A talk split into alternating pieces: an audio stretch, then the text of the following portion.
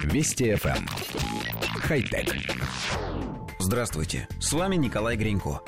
Разработка технологий для создания искусственного мяса на сегодняшний день очень перспективная область. Компании, работающие в этой сфере, уже наращивают производство, а некоторые из продуктов даже можно попробовать. Швейцарская компания Planted заявила о начале работы над имитацией куриного мяса из гороха.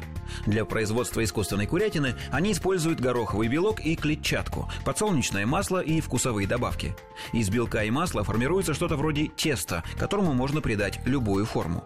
После этого в специальной машине, похожей на гибрид пресса и 3D принтера, из теста при добавлении клетчатки формируется структура мяса, похожая по строению на куриную грудку. После этого остается добавить лишь усилители вкуса. Сейчас заменитель курицы от Planted доступен только в нескольких ресторанах Швейцарии, но компания уже в начале следующего года планирует открыть точки продажи в Цюрихе и Берне.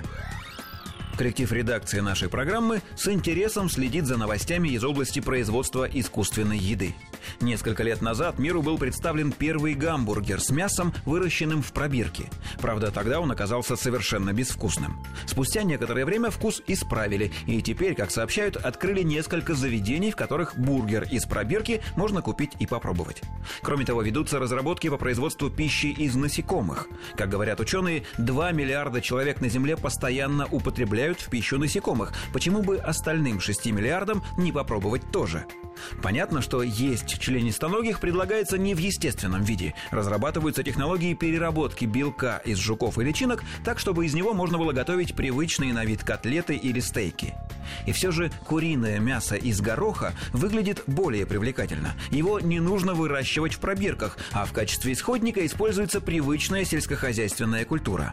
Возникает только один вопрос. А не напоминает ли все это производство соевого мяса? Оно давно известно, и даже сырье похоже, ведь соя – это тоже растение из семейства бобовых, как и горох.